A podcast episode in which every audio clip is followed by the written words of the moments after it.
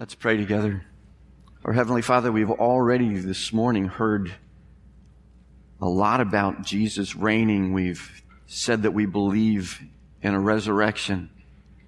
Sometimes we don't really understand exactly what's going on or we need reminders. We've heard about it a long time ago. But help our understanding here this morning. And beyond our understanding, may it prompt us to action because we understand this is not a fairy tale. This isn't fanciful thinking. This is not something that was made up. This is something from your word that tells us what's happening in the future. For those who know the Lord Jesus Christ, it's exciting, but for those who don't, it's something that's a horror. We don't want to see anybody go through the horrors that are described. We want them to be involved in that first resurrection that we're going to hear about. So help our understanding now and help us to honor you in how we get there. We thank you in Jesus' name. Amen. Let's go together in our Bibles to Revelation chapter 20. We're going to be looking at the first six verses of Revelation chapter 20. On Sunday mornings, we're looking at really kind of the end of the end. We're looking at what's going to happen after the Lord Jesus returns. And we're seeing some of the things here now. And then on Sunday evenings, we're backtracking a little bit and we're bringing ourselves to this point. And our attempt is going to be to try to finish the study of Revelation that we began some time ago. Let's read together these first six verses. I'll read out loud if you follow along. The apostle John, obviously writing here, and he says, Then I saw an angel coming down from heaven holding in his hand the key to the bottomless pit and a great chain. And he seized the dragon, that ancient serpent who is the devil and Satan, and bound him for a thousand years and threw him into the pit and shut it and sealed it over him so that he might not deceive the nations any longer until the thousand years were ended. After that, he must be released for a little while. Then I saw thrones, and seated on them were those to whom the authority to judge was committed. Also, I saw the souls of those who had been beheaded for the testimony of Jesus and for the word of God, and who had not worshiped the beast or its image, and had not received its mark on their foreheads or their hands. They came to life and reigned with Christ for a thousand years. The rest of the dead did not come to life until the thousand years were ended. This is the first resurrection. Blessed and holy is the one who shares in the first resurrection. Over such the second death has no power, but they will be priests of God and of Christ and they will reign with him for a thousand years. Book of Revelation describes seven gruesome years of tribulation that will come to this earth one day. Some people deny it. Some people say that it is a fairy tale. It's fictional. It's not really going to happen, or they spiritualize it and say that there's going to be something happen, but not seven years of tribulation. The Bible doesn't trivialize that at all. The climax of those seven years results in a period that we often refer to as the campaign of Armageddon. It's not simply one battle, but it's a campaign of Armageddon.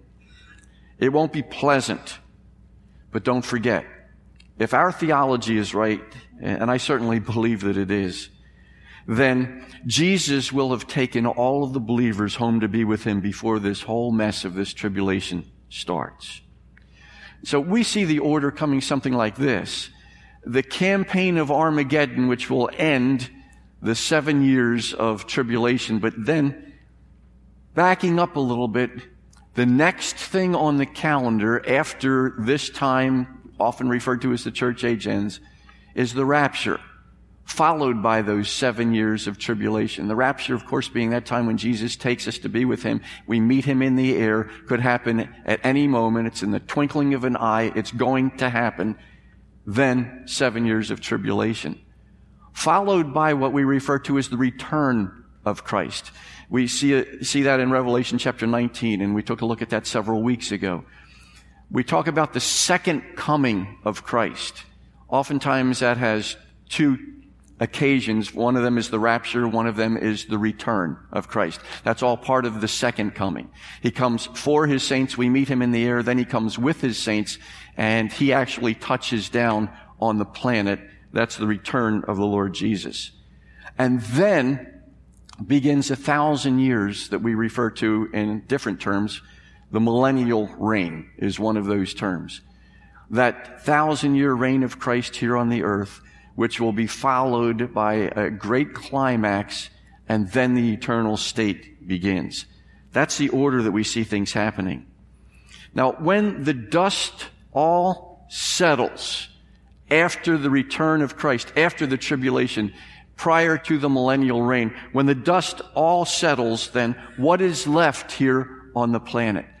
After the campaign of Armageddon, all the things that take place in the tribulation. Well, here's what's left when the dust settles. The armies of the world will have all been destroyed. Those armies that are described in detail in many places in scripture, in great detail in Ezekiel chapter 38 and 39. According to Revelation 19:20, the beast and the false prophet, and Lord willing, we're going to be talking about them tonight.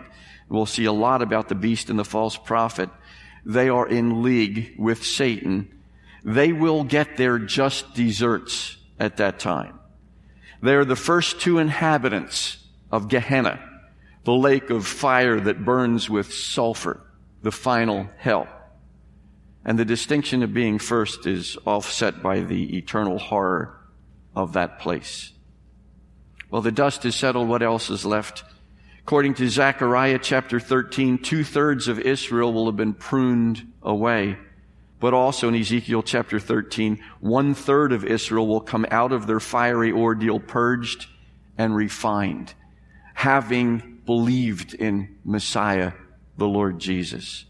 And as you see here in verse 2 that I just read in Revelation chapter 20, Satan is now out of the way during that millennial time period. He's out of the way for that thousand years. The Lord will have effectively destroyed every hostile force that would challenge his right to rule as Messiah over the earth. In other words, all the bad guys are gone. All of those who have rejected Christ are gone. There are only believers on earth who begin the millennial period. They will stay here and they will enjoy that reign of the Lord Jesus. And the world lived happily ever after. Right? Wrong. Not quite. We will see during the millennial period that we don't need any bad guys. We don't need any bad influence. We don't need Satan and the demons to make us sin. We are sinners by nature. We are born that way. Going into the millennium, there are only believers who are there. But the millennium is a long time. We've entered into the description here of the millennium, the thousand year reign of Christ. It will be the utopia that many have sought for so long, that the artists have had a whole lot of fun in making their pictures and showing us some of the scenes coming out of Isaiah and coming out of other places in scripture where this utopia, this millennium period is coming from. This is the time we hear of when the wolf will live with the lamb. And those of you that can't see the screen, there's a picture of a sleeping wolf with a lamb curdled up um, in, right at his bosom. The cow will feed with the bear. Their young will lie down together. Picture of a bear with some big cows. Children will be leading wild animals and playing with cobras and vipers. If you can picture this scene, uh, this is so often pictured when nature is at peace with itself.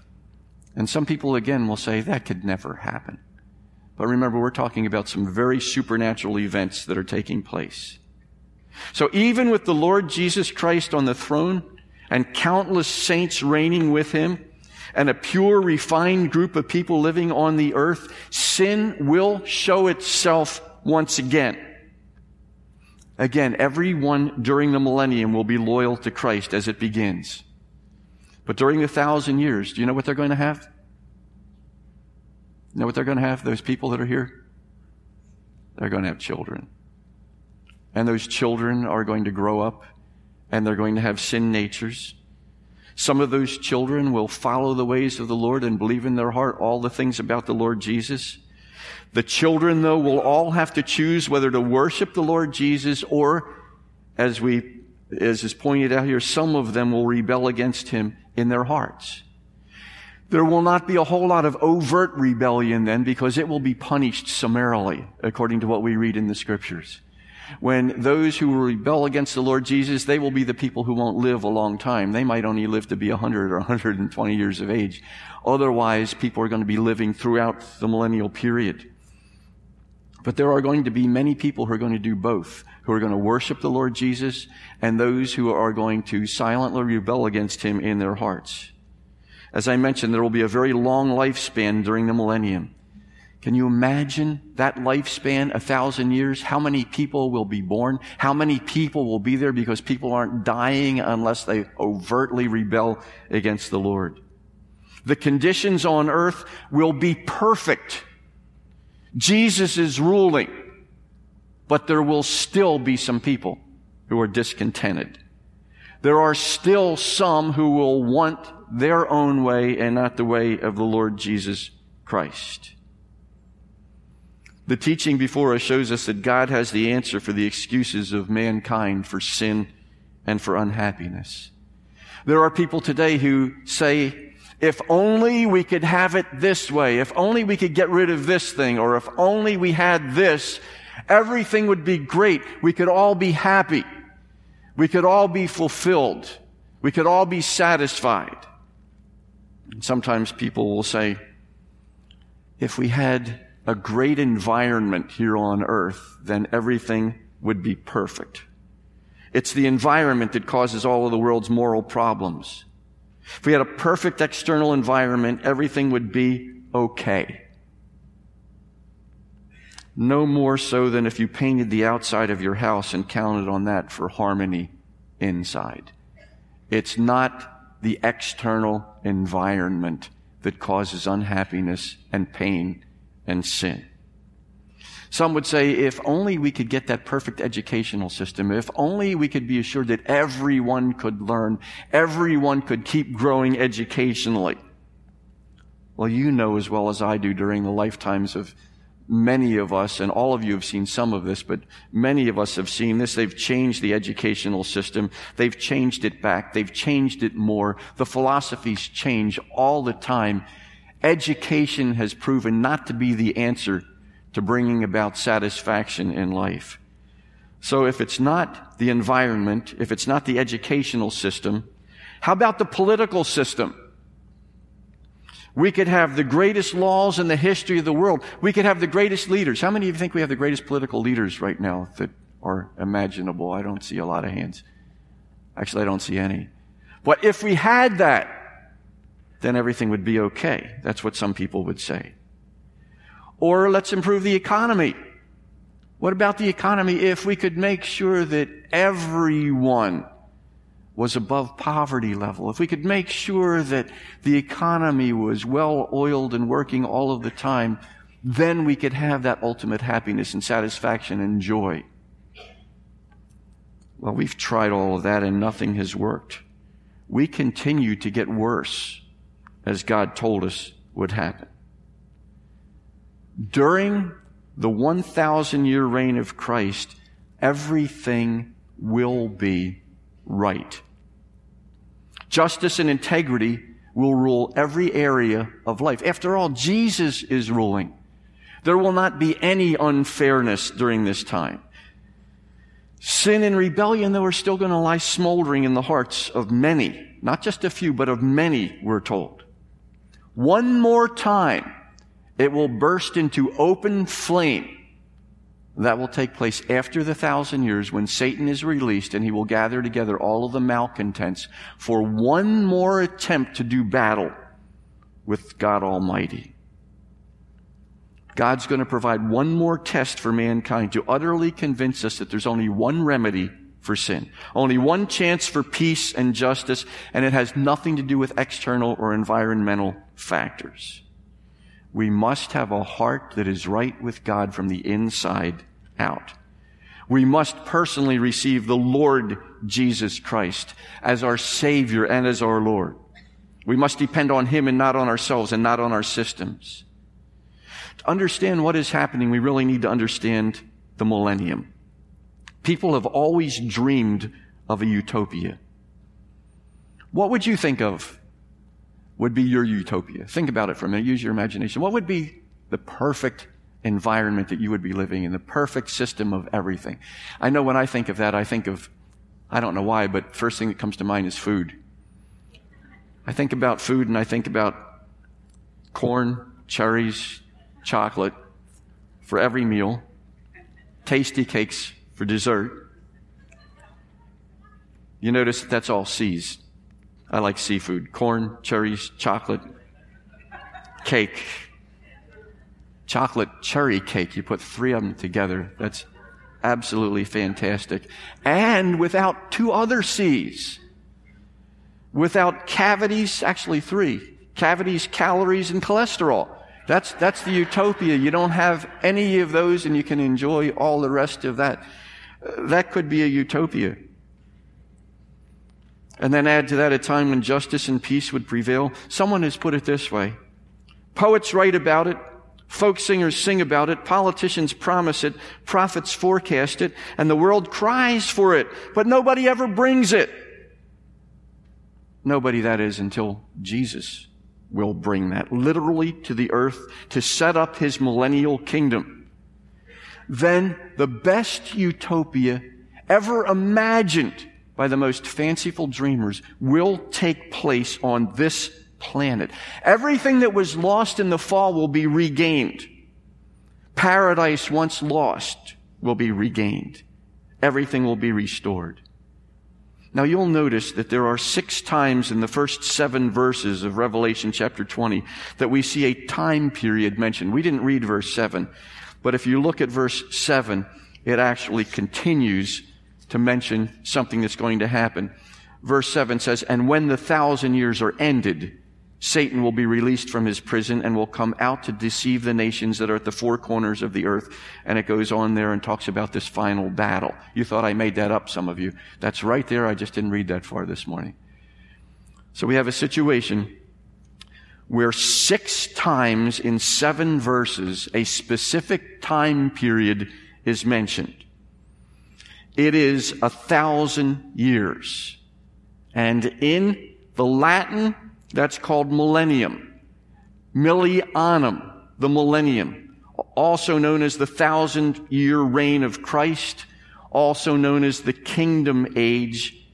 Along with the millennium, those are all interchangeable terms. Now, why do I point that out?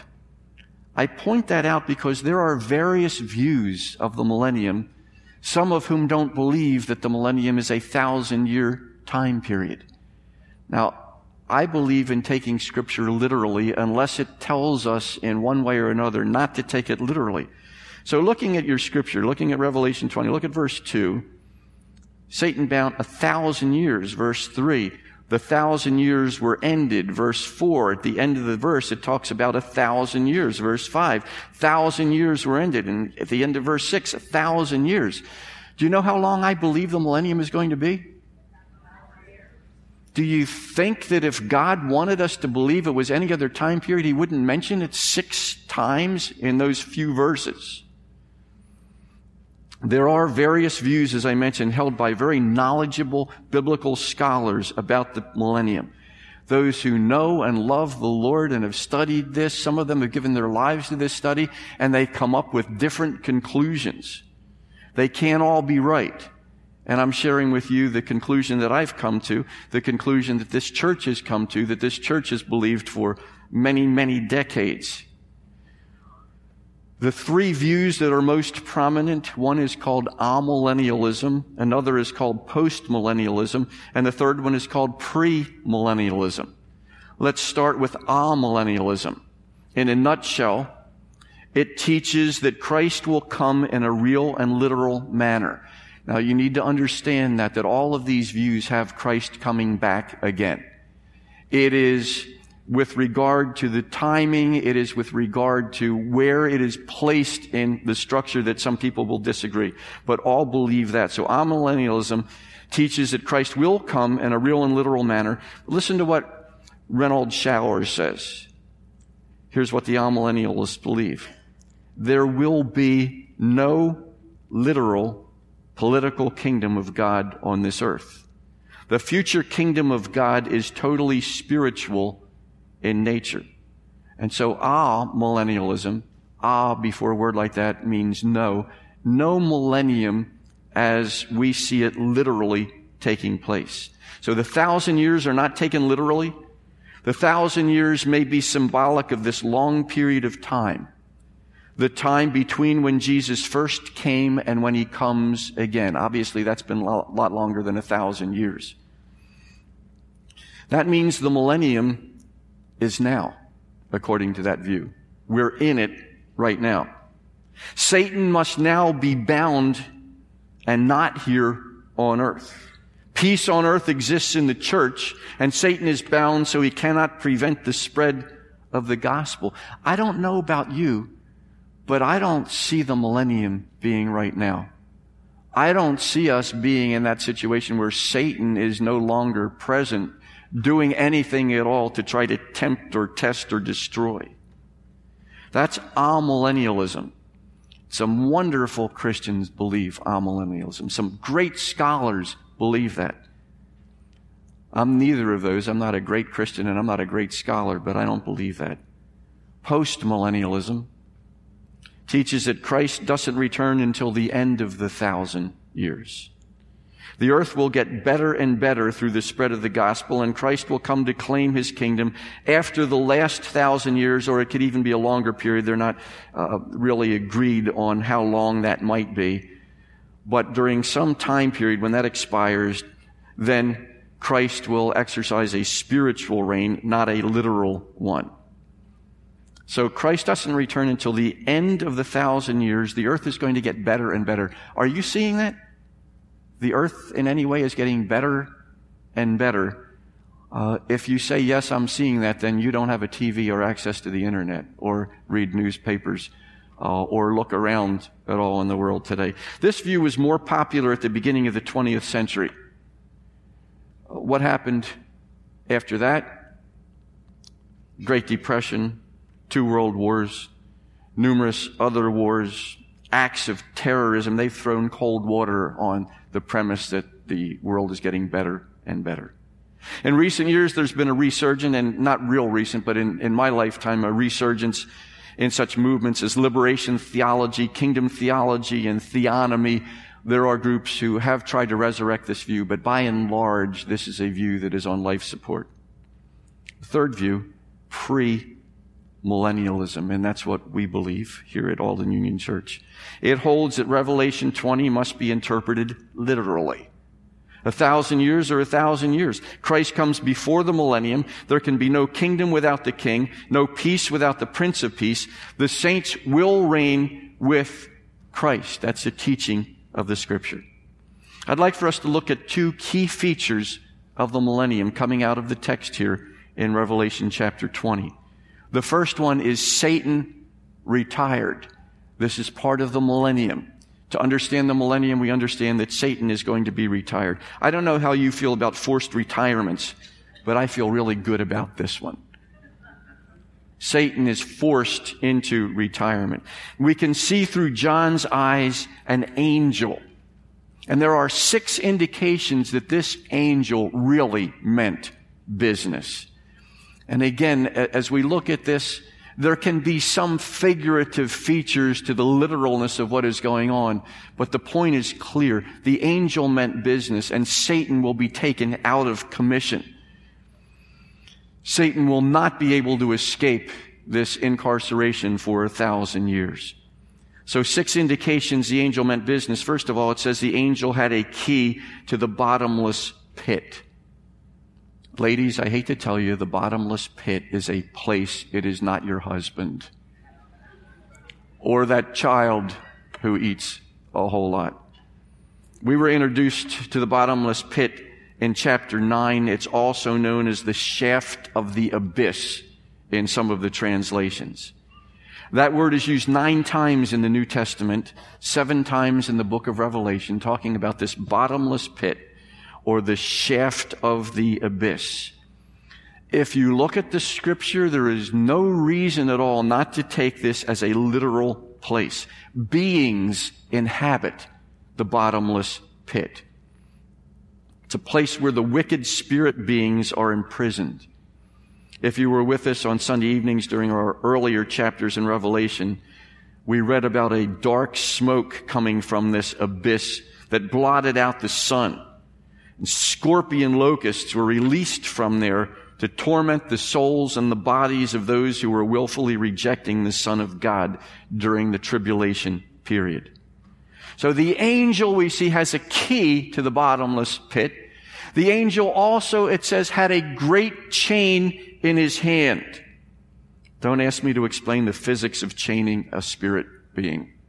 You'll have to think about that on your own. But it tells us the angel had a great chain in his hand and the angel seized the dragon according to verse 2.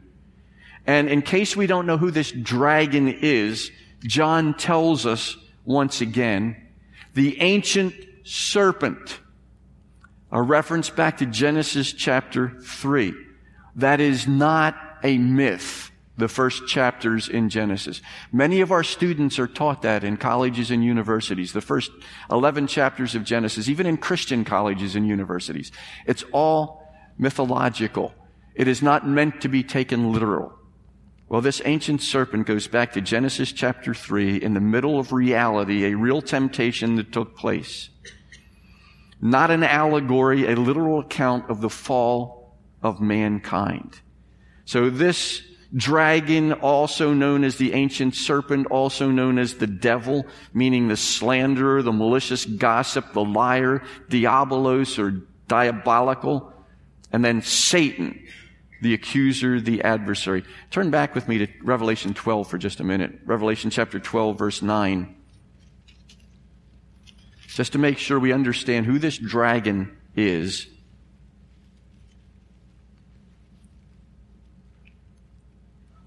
Verse 9 of chapter 12. And the great dragon was thrown down, that ancient serpent who is called the devil and Satan, the deceiver of the whole world. He was thrown down to the earth and his angels were thrown down with him. And he knows his time is short, and that's one of the reasons why things happen the way they do during that tribulation period. Fourthly, how do we know the angel meant business? The angel bound Satan for a thousand years. This was all part of God's plan. This was known from before the foundations of time. You'll notice, those of you that can see the screen, the reference to Isaiah 24, 21. On that day, the Lord will punish the host of heaven in heaven and the kings of the earth on the earth. There will be punishment on that day and it will take place with the spirit beings as well as people on earth. The angel binding Satan for a thousand years, part of that that we just read. Fifthly, the angel threw Satan into the bottomless pit. And then sixthly, the angel locked and sealed the bottomless pit. Why? To keep Satan from deceiving the nations anymore. So we're going to have a thousand years without Satan. And that's something that is very, very clear if we take this literally. Why only for a thousand years? Apparently, God had something he wanted to prove. Look at the end of verse 3. After that, he must be released for a little while. After that, he must be released. It's a thousand years purposefully a thousand years of utopia and people are still not satisfied and will follow Satan afterwards until once for all Satan will be defeated, and this time he doesn't go into the bottomless pit. He goes into Gehenna, the real hell. And that's coming up in our study of Revelation. So as we look at the outline, we see Satan retired. We also see saints reigning in verses 4 to 6. And this is very exciting when we look at this together. Saints reigning. John saw some more things. Look at verse 4. John saw thrones. And seated on the thrones were those who had been given authority to judge. This is during the millennial period. Jesus is going to be the one who is in charge, but he is delegating to others the ability to judge or the privilege of doing that. Who were these others? I believe that this is a large group. One group would be Old Testament saints.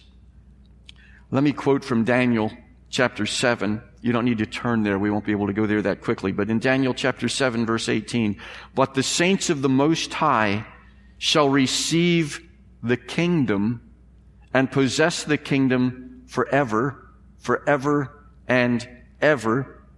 And then a few verses later, Daniel 7:27, and the kingdom and the dominion and the greatness of the kingdoms under the whole heaven shall be given to the people of the saints of the Most High. Their kingdom shall be an everlasting kingdom, and all dominions shall serve and obey them the Old Testament saints, to some degree or another, will be reigning, will be a part of that kingdom and then that everlasting kingdom. I believe the church saints are also going to be there. Do you know who that includes? That includes everybody in this room who's received the Lord Jesus Christ as Savior. 1 Corinthians chapter 6 verse 2 says, Or do you not know that the saints will judge the world? And if the world is to be judged by you, are you incompetent to try trivial cases? Paul's making the point there. You ought to be able to solve problems in the church without people having to go to court. And one of the arguments that he's using is that one day you people, you Corinthians, you saints, along with all the other saints, are going to be judging the earth. So you better be able to do a little bit of it right now. That's the point that he's making. But in the middle of that comes the church saints being a part of those who are on those thrones in verse 4. The apostles in Matthew chapter 19 verses 27 and 28. Then Peter said in reply, See, we have left everything and followed you. What then will we have? Jesus said to them, Truly I say to you, in the new world, when the Son of Man will sit on his glorious throne, you who have followed me also will sit on twelve thrones, judging the twelve tribes of Israel. And then in the immediate context, the martyrs coming out of the tribulation, those who had been beheaded because of their testimony for Jesus and because of the word of God. Second part of verse 4 here in chapter 20. They had not worshiped the beast or his image and had not received his mark on their foreheads or their hands. They came to life and reigned with Christ a thousand years. The mark of the beast on the hand or in the forehead. My wife and I were watching the news this week and it came on again.